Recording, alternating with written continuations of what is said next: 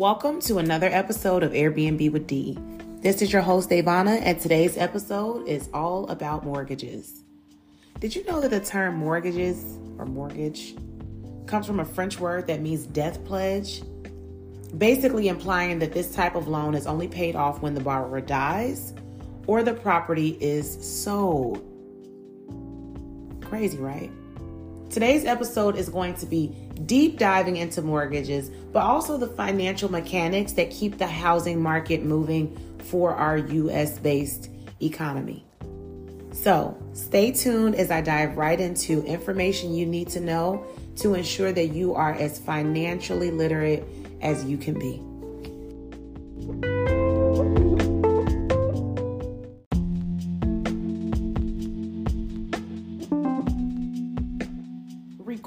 This episode is so rich for me because while I come from family that has owned property and even owned land and multiple businesses, I have never sat down for a conversation about financial literacy, the things that led up to the start and the demise of their businesses and even their property selling. How did that go? Those are things that we didn't talk about. And if you grew up in a household similar to me, where you were escaping poverty and poverty mentality, and maybe even part of the low income sector at some points, I'm sure there were a ton of conversations about financial literacy that you just did not have. When did they have the time to talk to us about the best type of mortgage? And you know what? As I say this, I'm corrected not corrected like I said anything bad, but it's almost like the Holy Spirit let me know that that wasn't everyone's story. Everyone's childhood didn't involve being financially illiterate. There were many of you that came from very financial response financially responsible households and maybe you're the first one in your generation to drop the ball. And for those of us that are the first ones in our generation to actually pick up the torch and set a different standard, this episode is crucial for everyone simply because more conversations about your options help you to make more informed decisions. The decisions that we look back at 40 and 50 and wish we could have made at 20 because we realize that the quicker we would have made these financially literate decisions, the more we would have been able to enjoy our lives. So, before we start, just talking about what this episode, Understanding Mortgages, and what it may do for you. First of all, we're breaking the cycle of poverty. When we understand financial concepts, it empowers us as individuals and business owners to make informed decisions about our money. It helps us to break free from the cycle of poverty by making wise choices saving, investing, and avoiding debt traps that can perpetuate our financial struggles. And when we make more informed decisions, we're equipped with the knowledge to assess different financial products, business events, as we talked about in the previous episode, including mortgages or lease agreements. When people understand terms, interest rates, and potential risks associated with mortgages, they can make informed decisions for them and their long term goals, right? This conversation also helps us to avoid predatory lending practices. Everyone has an agenda. If you speak with a realtor, they'll tell you the best time to buy is now. If you speak with a, a, mortgage broker or a bank, they'll say the best time to buy is now because this is how they support themselves. This is their bread and butter. They're sales agents at the end of the day. So when you are more financially literate, you are less of a target for predatory lending practices. Predatory lending practices means things like accepting subprime loans. These things lead to higher interest rate loans, often have hidden fees, and completely unaffordable mortgages. So, again, the conversation we're having today is going to be one that I am so grateful to have with you, one that I wish that I had sooner but just so blessed to be able to have it now. This was all fueled, I should say, by the movie The Big Short. This movie is so good. It is available on Netflix if you have that. It is really a breakdown into what led the crash, um, the housing crash, housing market crash, I should say, Wall Street crash, every crash in 2007, 2008. This is what got me wanting to really go into it because honestly, there were so many things that I saw in this movie that I didn't quite understand. And it made me realize if I don't understand this, then there are some other people that don't understand this as well. And if we don't understand this, then that means that we aren't making informed decisions. So, mortgages are loans that people use to buy or refinance property, such as a house or an apartment or even land. The property then serves as collateral for the loan. So that means that the borrower, if if they fail to pay the loan, if they fail to repay the loan, my, my apologies, then the bank can take possession of the property and sell it to recover their, their money at any given time. Mortgages usually have a long repayment period, such as 15 or 30 years, and a fixed or variable interest rate. So, how do banks make money off mortgages? By charging interest. and fees, of course, to the borrowers and by selling the mortgages to investors in a secondary market. Banks can sell mortgages individually or they can bundle them in mortgage backed securities. Mortgage backed securities represent a claim on cash flow. They are a pool of mortgages, if you want to say that. Just imagine, imagine a bunch of little mortgages. If you think about this, right, one mortgage could be for a property worth $500,000 um, and you know this person receives a 30 year mortgage and a fixed in- interest rate. But then there also could be someone that's taking out a mortgage for a $10,000 property fixed and flip that they're going to fix around somehow if they don't just have that cash already on their credit card. And then they may even take another type of loan to renovate that property and then make it livable Airbnbable, whatever, right? So these are different options you have, but ultimately, we'll go over. We'll go over mortgage um, backed securities, and then we'll go to over um, CDOs as well, because that was a big topic in the movie The Big Short. Okay, so what, what is The Big Short? Well, before I do that, okay, let me just finish with the collateralized debt obligations, okay? Because this is where it gets kind of tricky. Banks can also create derivatives from mortgage backed securities, such as collateralized debt obligations, which is a CDO. Those are securities that are backed by mortgage backed securities or other assets. So, the movie The Big Short explains how some investors saw the collapse of the US housing market in 2007 and 2008 and how they made huge profits by betting against it. So, you know, they already saw it coming and they're like, hey, I have a house on fire in front of me and I'm selling you fire insurance with the ability to get into it now, right? And still collect on that policy while the house is burning, even though we see the fire is already there. That's really literally how he described it, which was such an awesome analogy because it's like, wow, capitalism. Okay, so there were four different investors or groups of investors in the movie, which I found awesome because you got different points of views. All of them were shorting the housing market. So some of them were buying credit default swaps, which are contracts that pay off if a borrower defaults on a loan. So if the borrower defaults, then you'll get the money from that. But the movie also showed how the housing market was built on a bubble of subprime mortgages, which Initially, I didn't understand the difference between the subprime mortgage and prime mortgage as it pertains to today, mainly because the crash in 2007 and 2008 forced a lot of regulations, laws, and, and things to be enacted so that our United States is really protect from kind of falling, protected from falling again due to things like this. But we still have these type of loans available and they're just not as great as we think.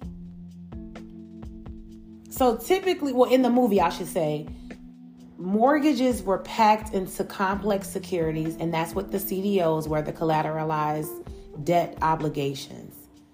At the time, they were rated as safe investment by the rating agencies, but they were actually full of junk loans.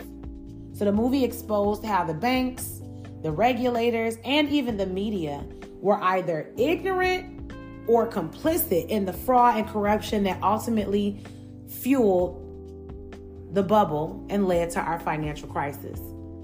So I have a clip and I'm going to play it for you just to give you a rundown on what collateral, collateralized debt obligation is and what it truly means.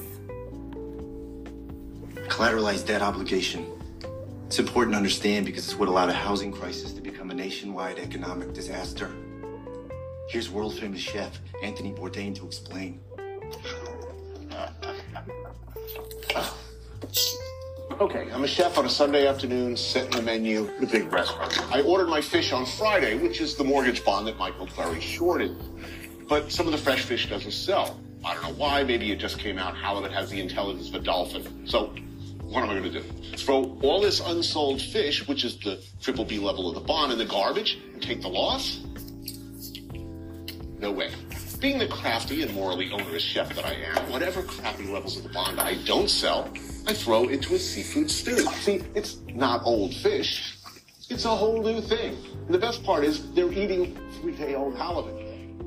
That is a CDO. Well, I just need to know how these could possibly be collated. somehow you're I like That's crazy, right, y'all? And then we, of course, we know this is how America runs. So, what is a CDO? A CDO ultimately is a financial product that bundles various types of debt from safe to very risky and sells them to investors in different sectors or divisions.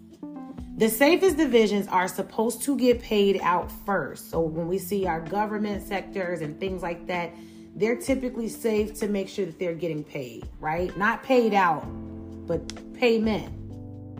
While the riskiest sectors are supposed to get paid last and ultimately bear the most loss in case of default. This is how founders, company owners, investors lose everything. You say, How can you lose everything? If someone uses my credit card right now and it's not what I paid for, I can call and because the FDIC is back, you know, back in my bank, I'll get my money back. That is not the same thing when it comes to these types of securities, such as stocks and bonds. You can lose everything if it loses value. So, if the underlying debt, such as mortgages, suffers from a widespread default due to a housing market crash, then all of the sectors of the CDO are affected and lose value. So, this is exactly what happened in 2007 2008 when many CDOs that were rated AAA by credit rating agencies actually turned out to be worthless and caused huge losses of financial institutions that either invested in them or insured them. They were even making the insurance agencies look like a fool. This got me to thinking about how much money is backed in the housing market in the United States. Now, I can tell you that a study in 2019 shows that the value of U.S. residential mortgages outstanding in 2019 was 11.2 trillion dollars. While just for example, the agricultural business is about 373 billion. That's what we're getting in the United States. So, US money is backed by mortgages more than it is by agriculture and farming. But just to put this in perspective, we can also see why global warming is important. Farming, livestock, all of those concerns are relevant. I don't know if you remember, but last year, 2022, there was a high heat index, and for months, there were cows, chickens just dying, thousands and thousands. And during that time, you saw an uprising in vegan materials. I don't know if you follow Slutty Vegan owners Pinky Cole. I think we talked about this before already. And how her company immediately was able to scale and rise up, but then also look at the product that she was bringing out. The market needed food alternatives in an area where we were having food shortages. So, naturally, investors and grant evaluators even picked certain businesses during that time Because ultimately, if you can show a grant evaluator or an investor not only how you have a great company, but the great things that your company is doing for the world right now and how you're helping to change that, funding is inevitably yours. Inevitably. So let's talk about loans. I want to mention the SVB Bank, the Silicon Valley Bank collapse as well. But before I do that, I just want to go over the different types of loans so that we truly understand those because I myself did not understand each and every type. FHA loans are mortgages that are insured by the Federal Housing Administration. This is part of a Department of Housing and Urban Development. FHA loans are designed to help low and moderate income borrowers who have limited savings or credit history. So, FHA loans have lower down payment requirements as low as 3.5% and more flexible underwriting standards than conventional loans. However, FHA loans also have higher mortgage insurance premiums than conventional loans, which ultimately increase the cost of the loan over time. VA loans are mortgages that are guaranteed by the Department of Veterans Affairs. So, VA loans are available to eligible veterans, service members, and surviving spouses who want to buy or refinance a home. VA loans have no down payment requirement no mortgage insurance requirement, and lower interest rates than conventional loans.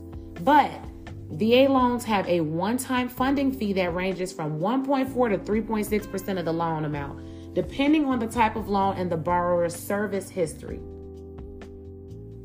And finally, USDA loans. USDA loans are mortgages that are guaranteed by the United States Department of Agriculture. USDA loans are available to rural and suburban homebuyers who meet certain income and property eligibility requirements. USDA loans have no down payment requirement, low interest rates, and low mortgage insurance fees. However, the USDA loans also have income limits that vary by location and household size and property limits. These are things that restrict the size and type of home that can even be purchased with this type of loan. So, as it pertains to short term rental properties that are rented out for periods of less than 30 days on platforms like Airbnb and Vrbo, Short term rentals can be a source of income for homeowners who want to rent out their space or rooms or vacation homes, but it may pose challenges for those that are trying to obtain a mortgage, refinance, basically depending on the lender's policy and the type of loan that they chose. So that's why we went over it. Um, because there are some loans that you wouldn't even be able to make a short term rental with. Some type of mortgages don't allow short term rentals at all, or they may require the borrower to obtain permission from the lender or the mortgage insurer before renting out the property. So, FHA loans require the borrower to occupy the property as their primary residence for at least one year and prohibits short term rentals unless they are approved by HUD. VA loans also require the borrower to occupy the property as their primary residence and do not allow short term rentals unless they are incidental to the borrower's occupancy.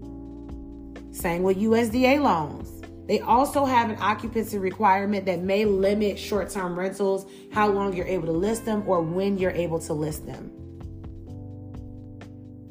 This is why it's important to know your options, not just as you are um, learning about mortgages and loans and, and things that affect you, but also your options when it comes to investing in your business. For those of you that are considering purchasing and one of these loans are the option, meaning that you're not going to a hard money lender, unconventional loans, then you do have some things to think about in regard on if these loans will even afford you the opportunity to run your business without committing mortgage fraud. Mortgage fraud is basically lying on any application that you submitted to get approved for the mortgage. Even if you lied about your middle name, how much you made by a dollar and 27 cents, uh, what you were going to use the property for by one day, even if you didn't let them know, hey, I'll be moving in on this day, but I will use it as an Airbnb for even 24 hours, Peerspace, even. Those things can be considered mortgage fraud. And that's why we want to be careful and know our options, know our rights, and know what we have going on. If you're interested in buying or refinancing a property that you choose to use as a short term rental, then you should always, always, always consult with your lender and your loan officer about the options and the requirements before you are finding yourself in a situation where you're having to ask for forgiveness on something. But make sure that you're also checking local laws and regulations that govern short term rentals in your area because when you purchase property, you are bound to a different set of zoning, coding, and permitting than even those that are listing Airbnbs from apartment complexes that they do not own. This is why I want everyone, if you're in the habit, in the business, or on the path to purchasing property, let's make sure that you're doing it in the best method for you. As we talked about in the previous episode, you can also purchase property utilizing your business, under your business utilizing the income that you're making, showing those income statements, showing the revenue, you can utilize that as well. I want everyone to check out the movie The Big Short. It may start off a little slow because there is so much information, but this is information about our nation. That's why it's so important because when you hear people stress ownership, which it is important. Again, we discussed everything in the world is owned by something. When you go to the movie theaters, when you go to major events, when you go to get your hair cut, your hair done, your nails done, that piece of property, that piece of real estate, someone has their name on the deed. Will it be you in the future and how will it be you is what this episode is used to help you kind of decide on. Now, before we go, I definitely wanted to touch on subprime loans.